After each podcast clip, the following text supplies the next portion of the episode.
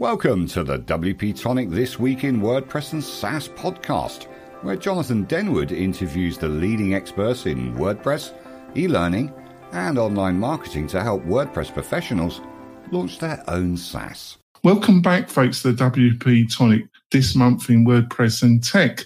It's episode 768. We've got some great guest panellists. Some of the regulars are swan off to Europe or wherever on their holidays. But I've managed to find some friends of the show that was prepared to join us. We've got some fabulous stories.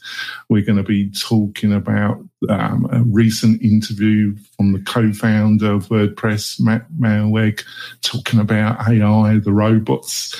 We're going to be talking about a great podcast, No Mercy, and Techno-Narcissism. We've got Seth Godin. What more could you ask, audience? It's going to be a great show. I'm going to let the panel introduce themselves, starting with the ladies. We've got Katie Keith, co-founder and CEO of Barn2. So, Katie, would you like to quickly introduce yourself to the listeners and viewers? Yeah, no, hi, everyone. I'm Katie. As Jonathan said, I'm from Barn2 Plugins. We sell WordPress plugins, mostly WooCommerce, although not exclusively. We're a UK company, but we're based all over the world, and I actually live in Spain now. So when we say we're a UK company, we're a global company, really. Yeah. Got a great friend of the show, a semi-regular over the years. We've got Brian Jackson of Forge Media, another great WordPress plugin shop. So, Brian, would you like to introduce yourself? Sure, yeah. I'm Brian Jackson, co-founder of Forge Media. It's just a two-person little agency I run with my brother. We have two plugins, Perf Matters and NovaShare. A lot of it is focused on speed and performance. So we're basically waking up every day trying to speed up WordPress. That's what we're doing. I've got my co-hosts, my regular co-host for the interview part of this show, got Kurt. Kurt, would you like to introduce yourself? Absolutely, Jonathan. My name is Kurt Von Annen. I own an agency called Manana No Mas, where we do business consultancy and assist people with WordPress projects like e-learning and membership sites. I've got another co-host on my other podcast, the Membership Machine Show, which is rapidly growing, I like to say. Getting great numbers now.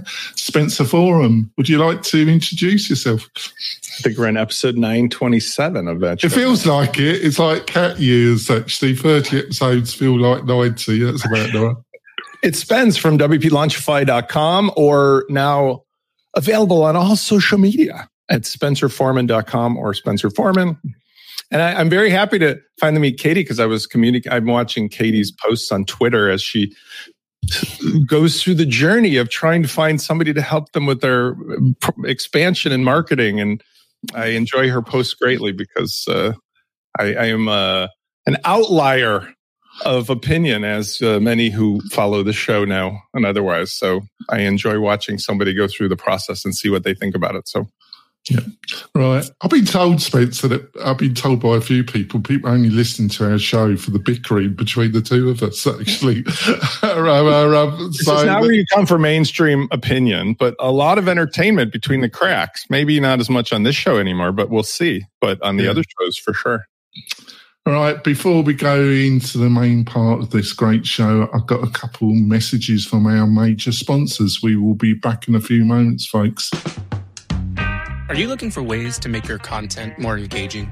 Sensei LMS by Automattic is the original WordPress solution for creating and selling online courses. Sensei's new interactive blocks can be added to any WordPress page or post. For example, interactive videos let you pause videos and display quizzes, lead generation forms, surveys, and more. For a 20% off discount for the tribe, just use the code WPTonic, all one word, when checking out, and give Sensei a try today. Hi there, folks. It's Jonathan Denwood here, and I want to tell you about one of our great sponsors, and that's Zoho.com. If you got a WordPress website, a membership website, and you're looking to link it with a great financial management package, Zoho can provide this solution. So all your bookkeeping needs are done through Zoho. If you need new inbox email functionality and you don't want to pay the high charges that Google will charge you, Zoho offers a great email inbox platform. They've got over 50 apps and services that all integrate fantastic with WordPress at great value levels, and they almost always offer a fully functioning free product as well. So it's just amazing value. Also, if you're a WordPress developer or agency owner, Zoho are looking for great partnerships in the WordPress space. To get all this information, all you have to do, folks, is just go over to Zoho.com, and they have the products that you're looking for. Thank you so much, Zoho, for supporting WP Tonic and the Machine membership shows. It's much appreciated. We're coming back, folks. Just want to point out, I've got some great special deals from the sponsors. Plus, I've got a curated list of the best WordPress plugins that can help you build out your websites for clients or for yourself, so you don't have to trawl the internet and spend about 5 days trying to find the best solutions. Where you can find this, go to the WP Tonic /deals, go to WP Tonic /deals, and you find all the goodies there, folks. What more could you ask for? Maybe more, but you're not going to get it. Maybe a kickback. I don't know. It's very little that you get from this world, that's for sure. So I had a great interview with the co-founder of WordPress, Matt Mullenweg, talking about all things Gutenberg, AI, revolution. So, Katie, what did you think of this interview?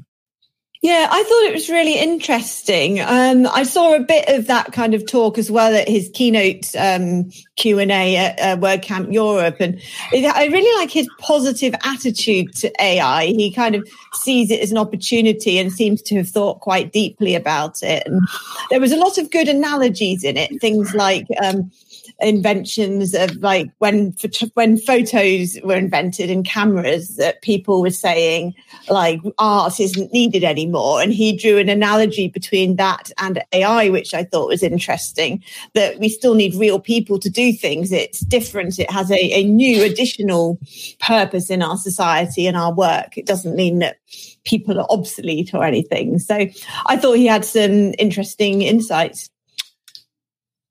Yeah, right. Brian, what did you think of it, Brian?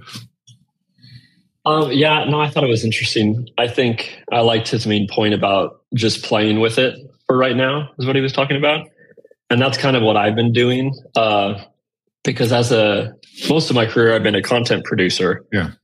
Now I'm more kind of on the development side, but as a content producer, AI is a little scary in my opinion.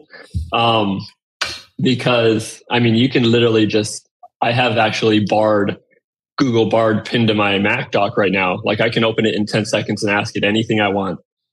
And literally, like, I can say, like, spit out a 5,000-word article about how to install a WordPress plugin. And boom, I have it. Like, so that's scary in terms of content production. But I hope you read it before you post it. No. Yeah, it's riddled with errors. There's definitely a lot of problems. So, but we're just in the first iteration of all this stuff. So, like, there's bound to be hordes of problems. But recently, I've kind of turned to positive, kind of like Matt's approach, as in I've just been integrating it into my daily workflow and like slowly finding more and more things where it can save me time. Like, the other day, I needed to create a chart for someone, and I literally just asked Google Bard, like, create a chart for the last 20 years, like, and give me the numbers per each year. Yeah. And it just spit out a chart. And now they have this little export to Google Sheets option. So I went from nothing to a bar chart in Google Sheets in like 10 seconds. Like that before, I mean, even while I was working at Kinsta, like it would take me a while to make charts before. And now you can just do it willy-nilly. So that stuff I find is actually really cool as a marketer. But again, I think the whole content game is going to be changed forever, unfortunately. So how do you, you know, you're an expert on this. So how do you got any thoughts about how Google will handle this? One way I thought is that they're going to really, obviously they've been utilising this technology for a few years in them scraping or spidering websites anyway. And I think they're going to utilise signals which kind of give them the signal that this is content from a real... They're going to prioritise content that has a human element to it, either audio. Obviously, that can be made now by AI, but group content, any kind of content that has engagement or seems obvious, is established podcasts, established YouTube channel, anything that gives an indication that a real person made it. They're going to give that more relevance. That's how I see is one of the ways they're going to handle this. What do you think, Brian? No, I agree. And I think it's more important than ever to establish your own like persona on your stuff that you're making, because that's something people will still come back to follow regardless of if you're going to show up in Google or not. So like, I mean, Twitter profile, Substack, your YouTube channel, like those are good examples of ways to diversify to maybe get people still coming to your content. Whereas I think search engine optimization though is drastically going to change. And I don't think people realize, some people, from what conversations I've seen, I don't actually think they realize what's coming even yet. But as far as content go, personally, I'm still focused on like the really niche stuff that like no robot knows what I'm doing every day. I'm so far down in the weeds in WordPress that people are still going to try to find that content. And so I'm just focused on that stuff right now when I'm publishing instead of the more broad general stuff, because that's the stuff that AI can just whip out willy-nilly. So I think focus on as niche as you can go nowadays is what I'm focused on. So, Spencer, in some ways, I thought it was an archetypal, typical interview with the great leader. What was your feelings about it? I mean, first of all, I have said this before. Like, I love that Jamie is really pushing a specific, easy to understand niche of content, right? So he has taken up the banner of the full site editor. And he and I are on opposite sides of the fence. But in this case, he's also, you know, scored himself a conversation with Matt. The content itself was fine, but without repeating what everyone has said here, which I agree. The problem is that I don't criticize Matt for having an obligation to be more specific, but I criticize his lack of top-down leadership about the way that the development of WordPress and the feature sets are unfolding. And that relates to, for example, the full-site editor. That relates to things like yesterday there was a post that I had to comment on in the tavern about like they're just deciding to turn like blocks into patterns and patterns into a new name. And they're just... The difficulty stems from the fact that the development cycle of WordPress has always been a small community of people who are facing consumers, who are delivering products, who are hands-on in the field selling stuff. And now I think because of the developmental need to be a React developer and expertise, the people who are making fundamental changes are doing it without any interaction at all in a meaningful way with the people who use the tools to build for themselves or build for clients. And so the things that they're doing now, and I'm not criticizing the developers because I'm in GitHub talking to them. It's like they're completely detached, just like in a normal big corporation. The developers live in one world, the C-suite people live in another, and the middle managers live in another. And in a normal corporation, there's a profit motive and a way to proof out what happens. In WordPress, it's just, what the hell? Let's just change some core stuff randomly and see what the hell... even down to naming conventions. So when he starts going off on this conversation about AI and how he's going to plug it into this and plug it into that, and it's, you know, full site editing, Jetpack, Drupal, Jetpack and Drupal and Jetpack and this and that, and I'm like, who's steering the goddamn ship of this entire thing? Because this isn't the conversation we need now. We need, like, can we have a committee that's published in public, not through GitHub or something else, where those of us who make our livelihood selling plugins as we do, talking as an agency as we do, building our own solution, have an actual voice in the fact that you're randomly willy-nilly trying to throw stuff in. Now, AI for a Gen Xer like me is exciting, but you know what? I literally was on the phone call with one of my bigger clients with this morning saying, a certain age group, 40 plus, okay, can they use AI? Sure. Do they want to use AI on their own? No. What they want now is a human being to be the curator, the concierge, the liaison between all the new things that are coming, because it's iterating so fast. They have no desire to jump on that train of, like, I got to learn 8 million things that change every day. So when I hear conversations, I agree with the philosophy that, like, it is not to be feared, but the new opportunities for all of us are going to be to build personal relationship type businesses, whether through our software or our agency, because the customers, at least the Gen X age and older, who will want that is enormous. They can't keep up with the pace of all the tweaking and the technology. And I think that's where it applies to WordPress. Two columns, those that want to tinker, those that want solutions. And Jamie, I love him to death, is in the tinkerer mode. And I'm in the column of the solutions mode. And I even related this to Katie when I was tweeting with her. All my customers come to me like, WordPress is a mess. Why can't you be like Wix or Weebly or Squarespace, or just give me the features ready to use, instead of a flea market of 54,000 things with, by the way, they're changing the name of the interface while we go. Yeah, well, it's got to be done. So, Kurt, my beloved co-host, can you imagine me interviewing Matt? How do you think that would go? He wouldn't give you the interview. It would go, because as soon as the interview started and I was watching it, I thought, well, Matt's bringing his cadence and his tone to the interview. Like, he should trademark the way that he speaks. Like, it's very recognizable. What do you mean? That said, I was horribly disappointed in the interview. It's cool to see Matt talk. It's cool to see him, you know, address things.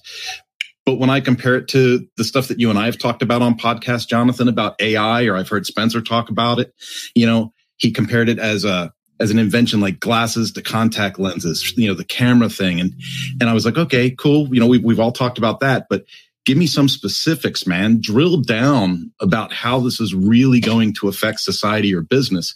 And I didn't get that insight. I didn't get an insight that was any better than what we've discussed in our own circles. And I'm expecting more because he's at that higher circle, you know? And so I was looking for more meat, and I just didn't see it. It was cool to see from Matt, but I just didn't get the content that I wanted. He seemed a little bit tired at the interview. Interviews normally have ups and downs, but each interview, I've done enough of them, they have a certain tone to them, depending on the blend between the interviewer and the interviewee. I just found it was a bit flat. A lot of that flatness, obviously Jamie was a bit nervous, as you do when you have a big guest come on the show. But Matt came across a bit flat, actually. We should collect a bounty to see, like, a over-under, whether we could get Matt Mullenweg on either of our shows. Because the distinction is, he would never do it. Yeah, my back surgeries prevented me from going to Europe. I had the ticket. I gave it away to a nice person who asked for it. I couldn't go there, but never yet have I once seen him address anybody in any of the word camps or in public that's in a confrontational way, answering correctly like a normal human being would, because Kurt's correct. There are two ways. I remember the days I was here in 2006 and 7 and 8 with all the initial drama where the real Matt Mullenweg was there, the one that was like slashing and burning with machete whenever anybody disagreed with them or went against the philosophy of open source. And now we've got the oh, that's an interesting philosophy. Let's think about that. Yeah, we'll take it to a committee and blah, blah, blah, and big picture. And the problem with that is that there's a team of people below him who have no direction. Love or hate a CEO like a crazy person like an Elon Musk, who's disappointing to me, but at least you understand how crazy he is. To be disingenuous in public versus, let's say, a Mark Benioff, who is really clear, or a previously living Steve Jobs. At least you know where they stand. And for the rest of us, we've been left to our own devices for this gigantic financial opportunity to pick us up. I think Katie would understand this. It wouldn't be aggressive. Obviously, I was brought up by the BBC. When you're interviewing somebody in English culture, it can be, the questions asked can be a little bit more penetrating, can't they, Katie? Yeah, because like the American media is very different, isn't it, to the British media and journalism and all of that. But yeah, I think Matt chooses his interviewers carefully these days. He's clearly been on some sort of media training, and he comes across as a politician that you wouldn't necessarily trust. So, there is that. But it's interesting to see his insights. And I don't really mind that he didn't have so much content, because he's meant to be focusing on other stuff like the implementation of all the many Gutenberg phases and all of that. Do we want him to be distracted by very clear plans of putting AI into WordPress core or something? Or is that plug-in territory, as he would say? Yeah, that's great. All right, on to the next one from one of my favourite gurus, and I regularly listen to his podcasts, and that's Professor G, Professor Galloway, and he did a fabulous write-up, which called Techno-Narcissism. I think it slightly applies to the previous topic we were discussing. I thought there was some linkage here in my dyslexic, how my dyslexic mind works. I saw definite connections between these two stories. So, Spencer, could you see a connection? Why I saw a connection, and what did you think of this great podcast? Techno-Narcissism. I mean, you and I discuss all the time because we have the benefit of hindsight. I mean, I think it could be you or I. I'm not sure who's the oldest one on this panel by a long shot, but you know what happens with right? I'm 56. I don't mind saying it. I'm not going to ask anybody else. I'm way older. We're the same. We're twins. Oh, you're 56? Oh, you look like 42. So I give you that. Jonathan, we know is 85, but that's we don't rub it in. I feel 85. I feel 85 some days. Yeah. Once you've been around the sun a few times, you start to see patterns in behavior, right? So I think like the cycle from 1968 to 2023 is there's a lot of parallels. But the point I'm getting at is from this article is that we're faced with a revolutionary change in the way things might go. But it still, as we just talked about, has to filter through the human aspect of things. And in some cases, the promise of a new technology that concerns people can actually turn out to be like a dud, like a firecracker that goes off. They're neutering the hell out of AI as we speak. That might be one of the ways that it kind of slows the train down or doesn't reach mainstream. But even if it goes the other way, I'll use peak oil. Sometimes all the pundits and all the best-known minds in the world think things are going to go a certain way based upon the facts you have at the moment from previous behavior. But then something changes fundamentally the entire equation, and it makes all the pundits and predictions unfair. Like they said peak oil because they thought all the oil was available only from these traditional drilling wells, and they didn't anticipate fracking, which then suddenly meant that we had more oil and natural gas than we could possibly burn without choking to death.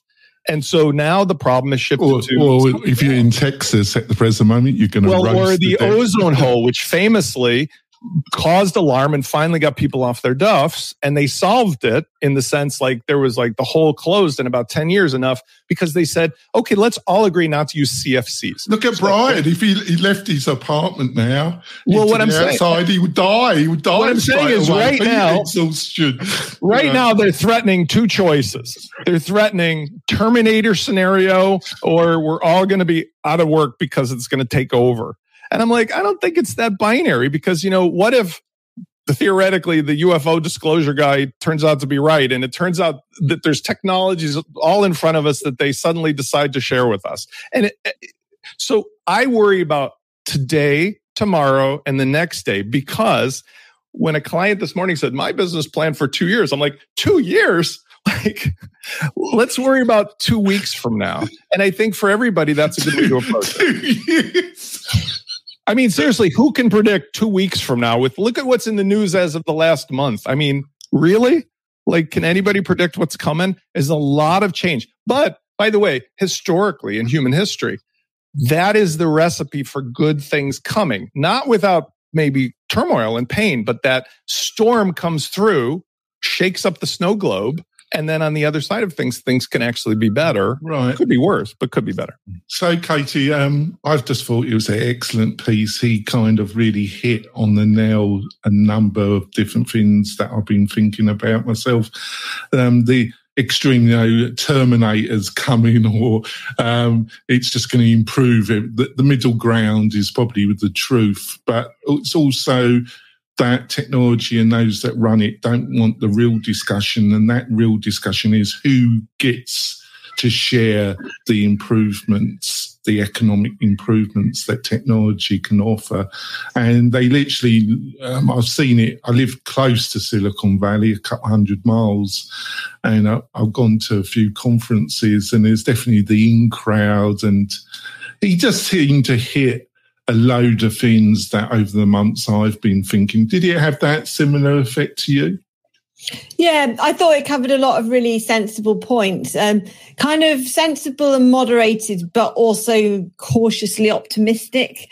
I thought it was an interesting point that I often think about when watching the news and things about various technological topics, that the regulation is always behind technology. And a lot of people are panicking and saying, oh, AI, it's going to be the end of the world. And this article was a bit more saying, we just need to do the regulation. It's not an inherent problem, but we need to regulate and control it because this is a new thing and the laws aren't applicable and so on, which I think applies when lots of new things come in, that the legislators have to play catch up, and they're always slower than the technologists, of course.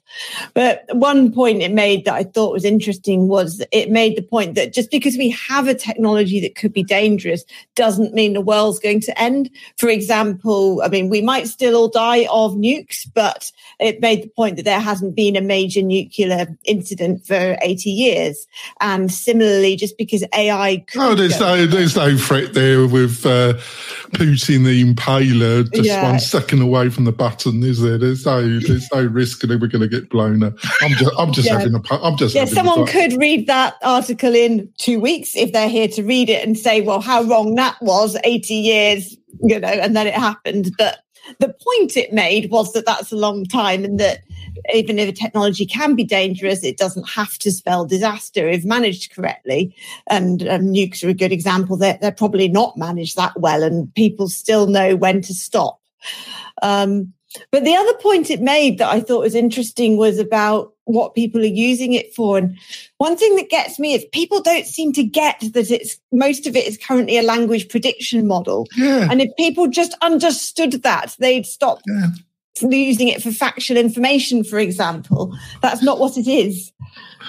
Well, it's really impressive, and it's impressive, but in the same way it isn't impressive, Katie, because it isn't artificial intelligence. It's just a language processing engine, a highly sophisticated one that gets good results, but it can't work anything out or think, or we don't even know what thinking really is. The study that I've done in the subject, we don't have even a clear biological model. So, the idea that this obvious breakthrough of usability leads to the conclusion that you've got real progress in artificial intelligence. I don't know enough about it, but I don't see it being that linked. Am I on the right track there, Katie? Yeah, well, what is intelligence? There is all that. Everything's a computer algorithm, and it's got the whole machine learning thing. There's always a step a bit further towards that, but I think AI is a bit of a kind of a buzzword, obviously, and everybody wants to label everything AI, like the most basic features. I'm going to have a tattoo on my forehead, actually. Yeah. Like, we've released an AI feature. And it's Come on, panel. That was a good one, panel. But there you go. I'm sorry, Katie. I needed AI to tell me that was a joke. All right. Yeah, that's a good one. Oh, God. Kurt. What did you think? What were some of the highlights? Did you think it? I thought it was a fabulous piece. What was your reaction? I am not a consistent listener of this podcast or creator. And what I found interesting was he was incredibly snarky, but I loved his use of language and his metaphors and the colorful nature that he brought to it. So it was definitely entertaining. I also like a couple of his quotes a lot. And then when he talked about the sleight of hand of technologists is to pass on the guilt of like their crimes to the next generation. Like, no, we're building something. It's really cool. Don't worry about it. And then a generation later, it's a disaster, right? No, like that wasn't our fault. You guys messed it up. And we can see that kind of coming to life now with a lot of social media ills and stuff that we have in society. So I can see where that came from. It was very insightful. And then his last quote at the end that I really liked was when he just said, we need more perp walks, because it's like things go horribly wrong. And we have this habit now of just shaming people or calling them out or whatever you want, whatever kind of committee or hearing we see, but there's no accountability and everyone just collects their dollars and goes away with their little dunce cap on for a month or so. And then you're banned for life by the Twitter committee. There we go. The Twitter keyboard warriors. So righteous in their anger. So eager to click away, aren't they? And do fuck all with their own lives. So Brian, some of the things that hit me, Brian, is that some of these people like Elon Musk and some of the leaders, they see themselves as kind of quasi-gods, the hubris of the highest order, combined with attempt to bullshit the rest of society, so they don't really see. There were a couple of the key things, total hubris about their own abilities and their own belief, also kind of turning technology into a kind of quasi-religion. Was they some of the things that you were getting it from it, Brian? No, actually, my main thought after reading this was Elon Musk was my main thought. Because they mentioned. I'm sorry about that. I do want that to happen. No, they mentioned. He mentioned like thinking they're gods, or I think he even mentioned like Jesus Christ in here or something.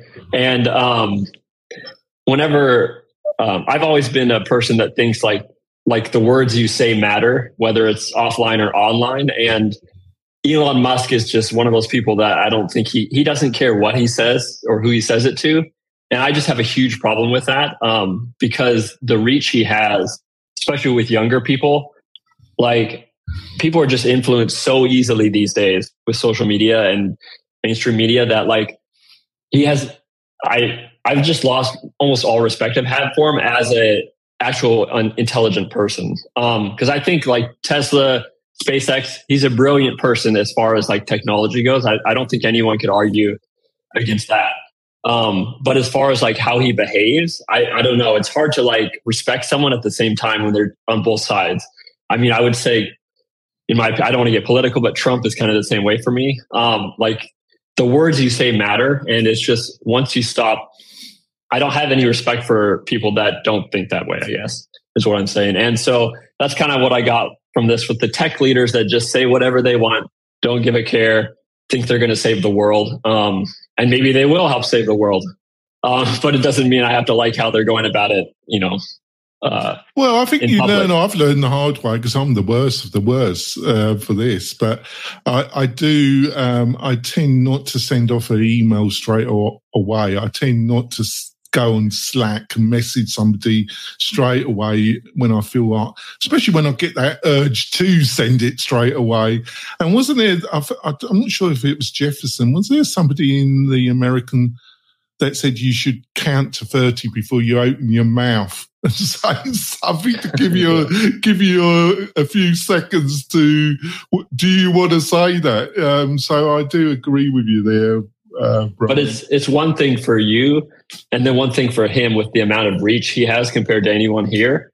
Like he knows the influence he has, and yet he still, flaunts it all over. And so that's the problem I have with it. It's just, I used to listen to another podcast which some of the presenters have personal friends of Elon, the All In podcast. I can't listen to it anymore because it's become so politicized that I can't listen to it. I was prepared to listen when it was a bit about politics and about online and business, but now it's just become a mouthpiece for. But they all have that kind of attitude because they're all pretty wealthy and they don't care really, do they? But there we go. Yeah. I agree with what Katie was saying too, as far as like the language model thing. I think people, I don't think AI is going to become iRobot here and take over the world as robots, which I think some people are thinking is actually going to happen soon. It's much worse than that, isn't it? Yeah. And I view it more right now as like just a big scraper of the internet. That's kind of how I view AI at the moment. Yeah. I don't think it's even clearly worked out that it's going to replace traditional search. In some elements of search, it is in some ways. I just don't think it's totally clear how all this is going to pan out, really, Brian. Do you think I'm right about that? No, I agree with. I don't think anyone can predict what's going to happen with this, just especially based on how AI kind of works. Because the reason I say that, Brian, there was a big thing that audio, with the ladies that Spencer has in his house. Spencer's has a number of girlfriends that listen to every command. You're silent, actually, Spencer. I have to be, because they'll hear me. They hear his ladies, but I understand the actual usage of the ladies is going down. It never took off as it was going to be the big replacement to normal search, wasn't it, Brian? At one stage, the ladies, but it never quite panned out, did it, Brian? No, that's true, and it might be the same with. I don't know if anyone follows Midjourney, which is like the AI image generator, but if you've looked at that from just 2-year span, it's gone from doing like Quasimodo photos to literally pristine. You almost can't tell the difference from reality photos. And so that's, I'm actually worried about that 5 years from now, because the progression for that has just been insane. That's even crazier than like the word content stuff. And so, the deep fakes from that, as far as politicians go, social media, like that is going to be a nightmare going forward, I think. And so, when people find stuff they can abuse, like it will be abused. So the image stuff has me scared more actually than like kind of like the content side of it. I'll add on to that, because like Midjourney, I was actually discussing this morning as well, because they've shown like how it knows you can pull back and it just generates the full background of whatever it had made before. And it went from like Carnival Funhouse to photorealistic. But like without being a Luddite, with any technology, what happens historically is that the fear gets replaced by people who recognize it for what it is and choose to ignore it or use something else. So for example, any of us who have school-age children still, I have 22, 19, and 12. My 12-year-old has not been taught how to write in cursive. They don't teach him any penmanship at all. My 22-year-old is where they stopped doing it. And when he signs a check, which by the way, what's a check? It looks like a ransom note. But the 12-year-old literally does not know how to write in cursive. So if I were to present him... What's cursive? I don't even know what that is. Well, like if I presented him stuff that we all grew up with that was written joined up handwriting. I could never do that as a dyslexic anyway, Katie. Okay, okay. So what do you think I got into technology, Katie? So I've got a keyboard in front of me. It's not part of his experience. And if he saw it, he ignores it. Okay, so what we're at is this cusp of a transition. But when you talk about things like fake images, fake video, fake whatever, we all grew up in an area where... a great place to preach. Yeah, he's in Chicago, the major city of America. Folks, he's frozen. It's so amusing as well. I'm gonna take a screenshot of that. That's really quite good. He needs some of that Biden broadband money. He does, doesn't he? So, listeners, at that, I think we're going to go for our break and give a few moments for Spencer to pay his internet bill. We will be back in a few moments, folks. Hey, it's Spence from LaunchFlows.com. If you've been looking for a fast and easy way to create powerful sales funnels on WordPress, then look no further than LaunchFlows. In just minutes, you can easily create instant registration, upsells, downsells, order bumps, one-click checkouts, one-time offers, custom thank you pages, and best of all, no coding is required. For as little as $50 per year, you can own and control your entire sales funnel machine with LaunchFlows. Get your copy today.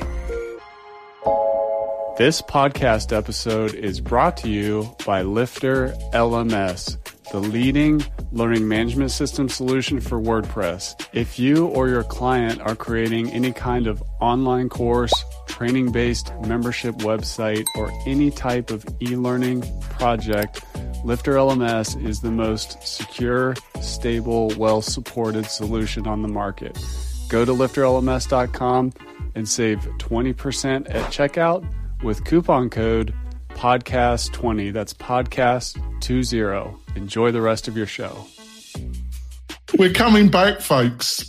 Spencer's hopefully going to rejoin us. I just want to point out that if you're looking for a great WordPress hosting partner, why don't you look at WP Tonic?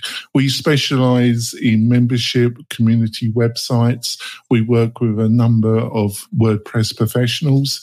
We love to help you, and we've got a special partners offering for you specifically, and you can find out by going over to WP Tonic/partners, WP Tonic/partners, and we love you for us to help you with your next community or membership project. Hopefully Spencer will join us. Never know, do you? Let's go on to something more WordPressy. But I thought our discussion for the break was really great. Reusable blocks, rename patterns with... Who thinks of these titles in the tavern? They're getting bloody worse, aren't they? Obviously, Brian didn't write this. You never wrote in titles like this, did you, Brian? They don't certainly come off the tongue, do they? So, Brian, what did you think of this, of, you know, where blocks are going, patterns, and where Gutenberg is going with full site editing? Only small questions, Brian, but I know you're up to it. Yeah, I mean, I'll be honest, I've never used a pattern yet. You don't know what you're missing. You don't know what you're missing. I don't, and so I had to read the article to even understand what it was talking about.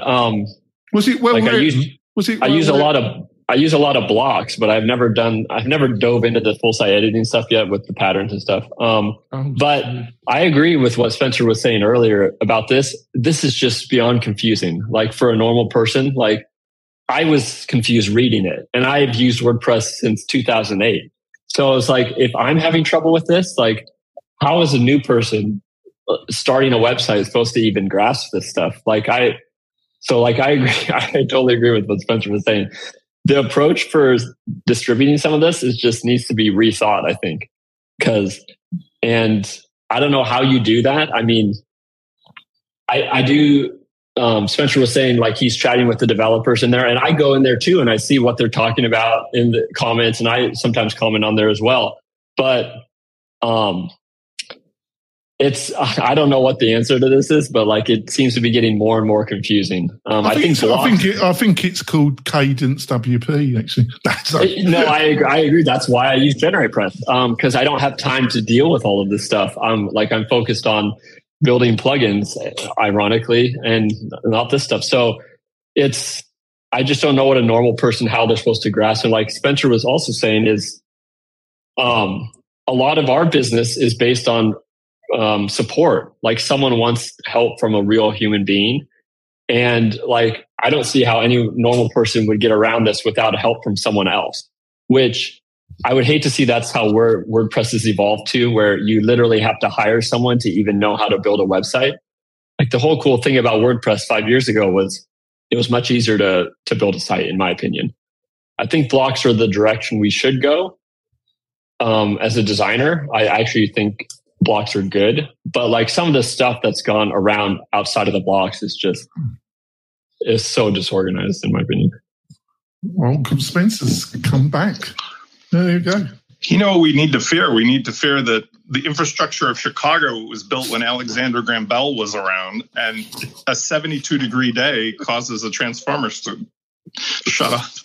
That's what we need to fear. Oh, I don't know. It's crazy, isn't it? So, Katie, isn't this the contradiction? Because you can see all the possibilities, the power, the improvement. I've been labelled as a hate of Gutenberg, but it's totally unfair. Like most things, Katie, I really want the best for Gutenberg because I can see it. But I also agree with Brian. You know, we're in a situation, something that was sold as making things easier, I think in a way it's made things a lot more confusing for end users. It's a bit of a contradiction.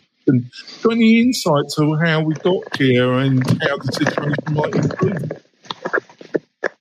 Yeah, absolutely. The purpose of the project was to create a user-friendly builder so that anybody can create a website with complex layouts. Because while Brian says it was easier 5 years ago, if you just use WordPress without a page builder or something, you couldn't create like multi-column type layouts, could you? So the goal of the project was to bring that kind of drag and drop builder experience like we have in things like Wix to WordPress. But I agree with Brian that it's not user-friendly. It's not, I mean, I don't even like the basic block editor. I just find it so unintuitive, and I've used lots of different page builders like Fusion One and even old ones like Visual Composer and Elementor, whatever, and they're all easier to use. I don't see why they had to reinvent the wheel. And this whole new pattern widget, whatever thing that's replacing widgets, block patterns. I got to laugh, Kate. You're still so English. I love your terminology. I love your terminology. What's happened to a template? It sounds like a template to me. And a non-WordPress user coming in will know what a template is. That's your reusable content. And fine, put a checkbox on it that allows it to be fixed and edit or only editable centrally, which is what this article essentially is about. That makes sense. But they just seem to have made it not thought about the user. And one good example is my dad, who he's created a few websites. I did a WordPress one when we were a web design agency for a choir that he works for. And he hates it so much. That actually uses Visual Composer, but he just cannot understand it. And then he went and created his own website for a classic car club that he worked for. No, it was a church website, and he used one-on-one internet. Do they still exist? One-on-one's internet's free website builder. And he thought it was amazing. And he said, this is what WordPress should be.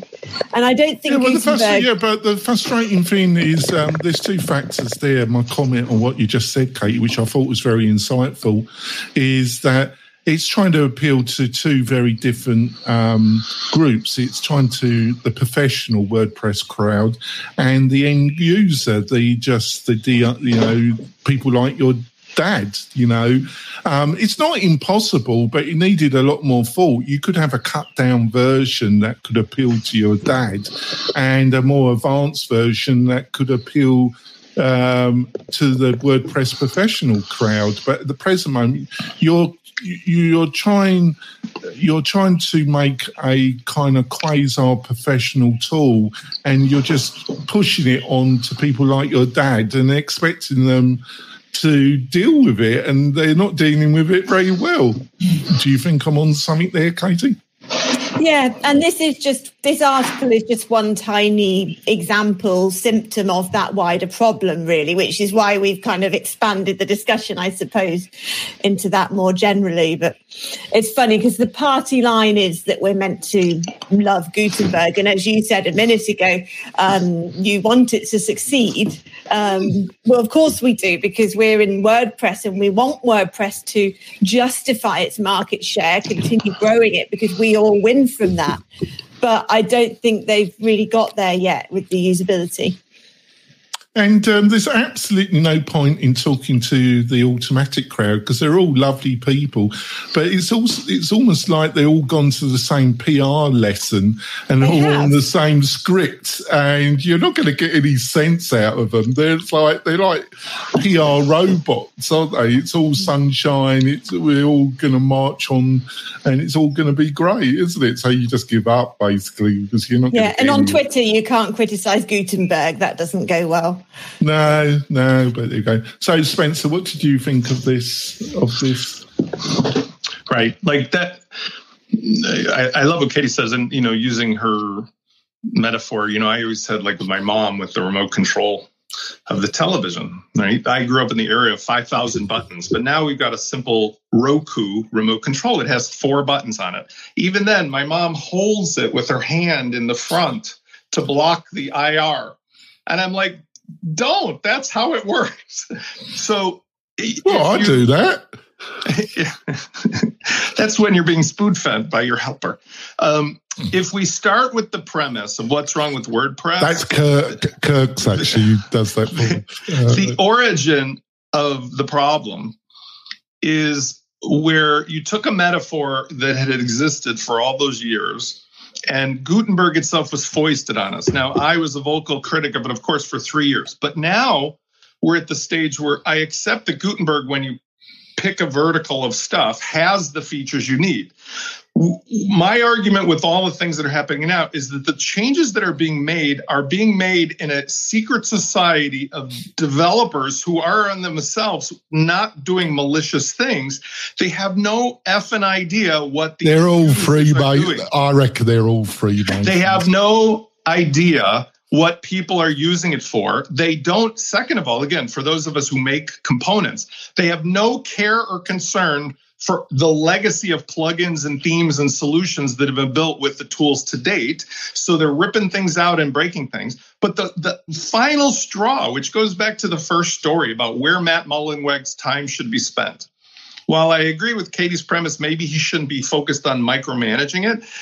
He needs to have the roadmap in his pocket that says, don't make changes where you call a garbage can a bin, and where you call a bus a lorry, or where you move the steering wheel from the left side of the car to the right side of the car. Because even though British and Americans have a lot of similarities, that's going to freak people out and cause very bad things to happen just by changing the names of things, let alone the functionality.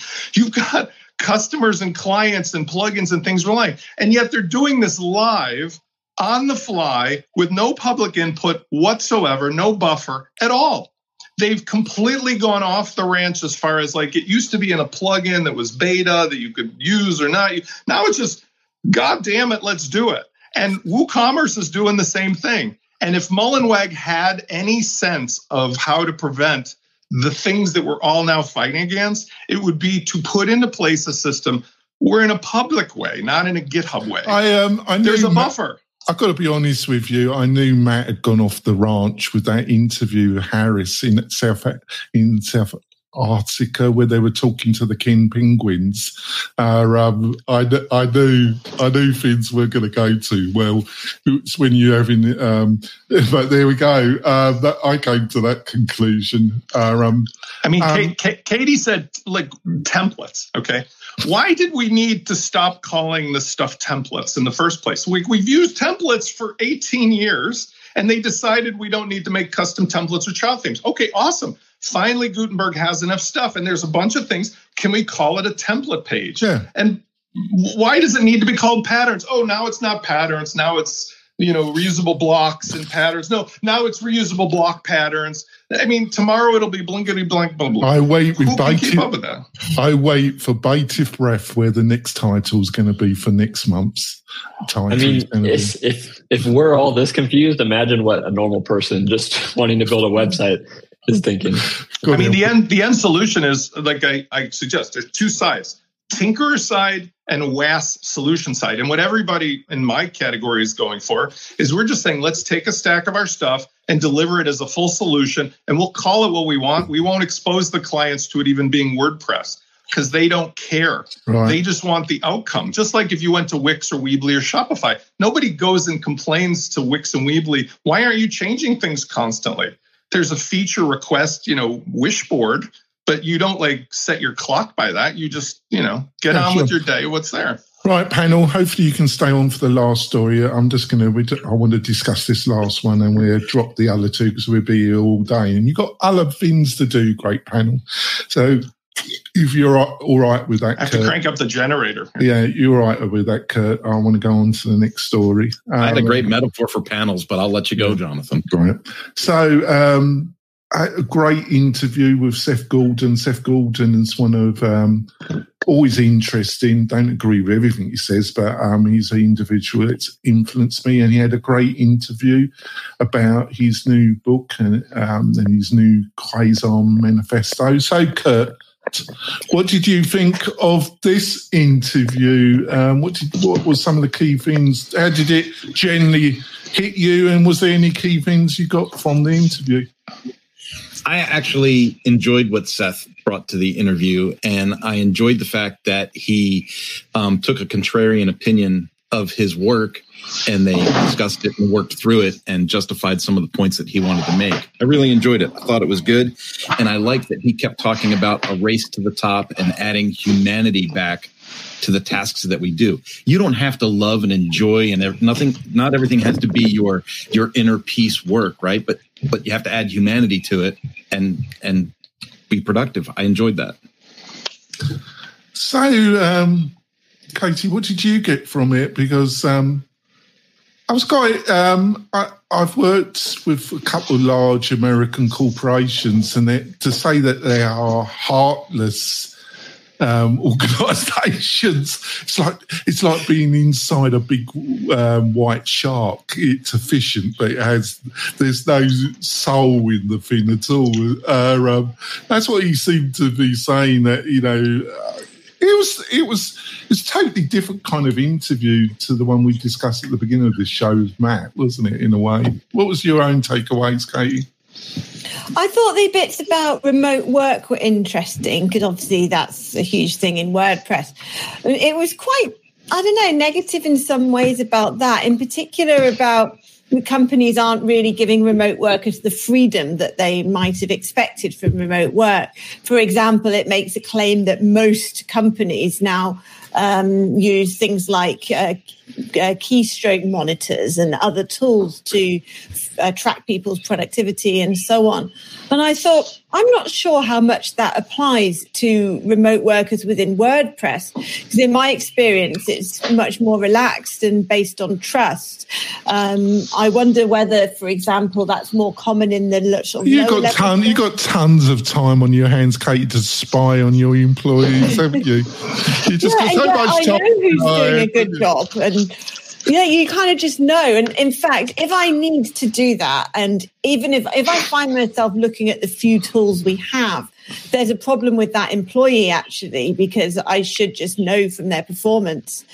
So when I find myself doing that, I'm almost realizing the end is in sight, because my vast majority of my team members don't need that. And it might be because professional level jobs, you have that level of trust, whereas maybe more lower level jobs, you don't. But it didn't apply to what I know. And we did a team survey recently with Team WP, and it was interesting seeing what our team members came back with. And they talked about how much they value their flexibility and freedoms and being left to do their job, one person said. And so I thought it was interesting to see sweeping generalizations about most companies and micromanaging and monitoring their remote workers, because I don't think that's true in WordPress. So, Brian, some of his books have influenced me, like The Purple Cow and a couple of his other books have influenced me a bit. Original thinker, He seems to be suggesting if you try and compete on price, it's just a downward spiral. And it's a bit like Katie hopefully would relate to this. So, Katie, when people ask, I'm a hard one politically to pin down. I say to people I'm a Christian socialist, and then in America they always think I'm a communist, Katie, because they don't know what a Christian socialist is. So what was your key themes, Brian? It was interesting. It seemed to be all over the place, didn't it? In a way, well, didn't it? I kind of focused on the remote thing too, just because I always find the remote. We talked about that interesting. But I found it strange as well that I think in this quote, he said somewhere, humans aren't a resource, they are the point. Yeah. And so I found it interesting too, because I used to work, first job out of college, I went to a cubicle corporation and I worked there for a year and I was like, nope, not happening, not doing this dressing up thing in the morning, going to the cubicle. And I was doing IT work at the time, and it was like 100 people company. I was the one IT guy. So I was running around all day around, dressed up in my tie. And it was just it's the worst job I've ever had in my whole life. And I was like, okay, I got to get out of this. And so going out of that, I finally branched into, WordPress and remote work. And ever since I went into remote work and WordPress space, I've gotten that feeling that humans are the point. So it's almost kind of the reverse feeling for me. But I do agree that like in the corporation type of structures that, I mean, I just felt like I was a cog in the wheel, and I didn't feel like I mattered at all. And so I do agree with him, humans should be the point of all of this. And we should get kind of back to, I think he was focused on going back to where we started. It was a strange, concoction in style, really, Brian. I agreed with some things, but you had the elements of romanticism about it. I know that's a strange word to utilise, romanticism, but it had elements. It just had a tinge. Can you see where I'm coming from, Brian? I cannot on that one. All right, there we go. That's my dyslexic mind. But I agree with you. It was kind of he jumped over some places, and I think almost contradicted himself. He played both sides. I feel like a little bit in the article. Yeah. I felt like so. That's what you're getting to. So, Spencer, you've got any idea why I use the word romanticism? I feel like I'm watching Top Gear, listening to Jeremy Clark talk about an old Bentley or something. You're going very British on me. The thing about Seth Godin, I've been a fan of his since forever, and his famous, one of his claims to fame is he publishes a very simple, 1 or 2 paragraphs every day, right, of a marketing technique. But the thing that carries historically through all he said, which is true about remote work, is that human beings are ultimately deciding things to buy or not buy, and not for the reasons that some people believe.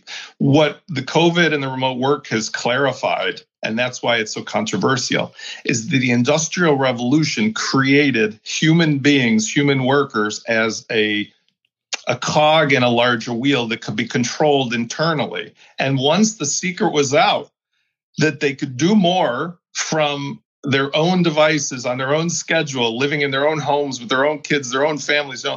The middle management freaked the F out, and the CEOs realized that they cannot give directions to the middle managers that make things look good, bad, because it's harder to fire people based upon performance when they're working remotely, because the facts are the facts. And that's what we're dealing with right now. We saw all the large tech corporations about 6 months ago let go tens of thousands of workers for no other reason than to bump the share price. Yeah. And yet they're still enormously profitable based on reasons that have nothing to do with people coming into the office, because Mark Benioff is as much as bribing people with $10 charity if you will just show up a day at the office.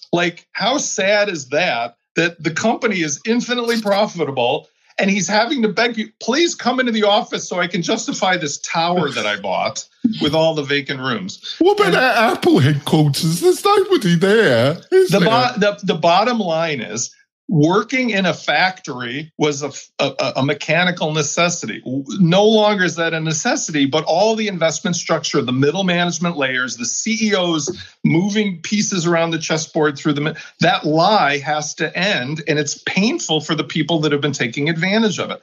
But here's the best part. Now that the cycle has changed and that there is such a tight labor market for people who can choose what life they want, most of us, I've had to do this since 2006 because life, happened to me that way. But most people realize, like, I don't have to put a wool suit on. I don't have to get on the train. I don't have to be sitting in a room with people telling me what to do. They'll never, ever, ever go back to it because the amount of time I work for how much I keep is so incredibly more leverage from working at home than it would ever be by the time you factor all those costs and hassles and control issues. And nobody is going to forget that anymore. Never, ever, never. The only thing it might affect is that I've heard, from Jason Kanakaris, and he's This Week in Startups. He's disappointed me as well, because he's who you're referring to. We both. Well, he's placed arguments that it affects younger people, because they miss out on the mentorship and but I think that's overplayed. You don't buy into it. Here's why it's nonsense. We're having a show. This is show 995. Well, it feels that way. It's not quite there, but it feels that way. We're all over the world. I spend 6 to 8 hours a day talking to people all over the world about everything, about life, business, whatever. Where am I lacking any chances for mentorship? You mean because there's a boss not watching my head in a cubicle? I have a girlfriend who works for a major technology company. Her boss is out of her mind, makes her show up to the office where nobody is at 3 days a week, and she sits by herself in her cubicle with nothing to do. I'm just saying, just so this middle manager person can say that she's done something about it. And that's the problem, because there's no lack of mentorship. And Jason Kanakaris, by the way, I knew him back in the day from the TechCrunch days when I was in the Ning space in the Silicon Valley. He flipped so fast as soon as that Silicon Bank thing went down, and he's running for the hills because every one of the things that he's been talking about since Molly left that show, every one of them is shit the bed. All of his things like, do this, oh, shit the bed, do that, shit the bed, do this, shit the bed. They're out of ideas. And all of these companies that took the big money, that have these huge, tall infrastructures of buildings and investments, don't know what to do with themselves. And the ones that are winning are the lean, mean, entrepreneurial, remote worker ones, and they can't control it. And that's what freaks them out. Well, it's been a fabulous show, actually. Thanks, panel. So, Katie, I'm going to let you, what's the best way for people to find out more about you and your thoughts? And also, Kate, can you do us a quick favour? Can you say you're bonkers? I just wanted you to say that in your English accent. Are you bonkers, mate? You're bonkers. Oh, thank you, Kate. I like that. So, Kate, what's the best way for people to find out more about you? So for the company, it's our website, barn2.com. For my thoughts individually, it's Katie Keith Barn2 on Twitter. You have to come back, Katie. You've done a fabulous job. Sounds good. Great insights. Brian, what's the best way for people to find out more about you and your life in the birding hell that is Phoenix? It is hot over here. Probably our agency site, just forgemedia.io. And then I'm on Twitter at Brian Lee Jackson. And Kurt, what's the best way to find? You're leading off, I hear, of LinkedIn, and you're going more Twitter. Is that correct? I didn't say leaning off and more of. I'm really heavy on LinkedIn because, what is it, Jonathan? That's right. I'm the only Kurt Von Annen on LinkedIn. So if you find me, you know you got me. And then a person on LinkedIn. LinkedIn's tight. I love LinkedIn. So I'm on LinkedIn. And then, of course, anything Manana No Mas is me online. Right. And Spencer, what's the new? There must be some new product. Well, right? you and I have launched the new website, shagthedonkey.com. I should do that, actually. That was your moniker until it recently. Yeah. I've calmed myself down. I did listen to you've come to the new, more mature version. WPLaunchify.com, but on Twitter and social, Spencer Forman, no E in Forman. And I will be there antagonizing everyone and anyone who doesn't speak the same truth that they live every day. Because to me, that's the highest attribute or value of a person, is to, you have one name and one reputation. So be who you are, love you or hate you, but be authentic. Don't be a duplicitous person with a one type of voice in public and another type of attitude in private. All right, less of that. All right, so thanks, panel. It's been a fabulous show. I've really enjoyed the discussion. It's been widespread, but I thought we had some great joint insights. We will be back next week for our normal interview show, or the last Thursday of every month we do this round table show as well, which is a blast. We'll see you soon, folks. Bye. Hey, thanks for listening. We really do appreciate it. Why not visit the Mastermind Facebook group? And also, to keep up with the latest news, click wp-tonic.com/newsletter. We'll see you next time.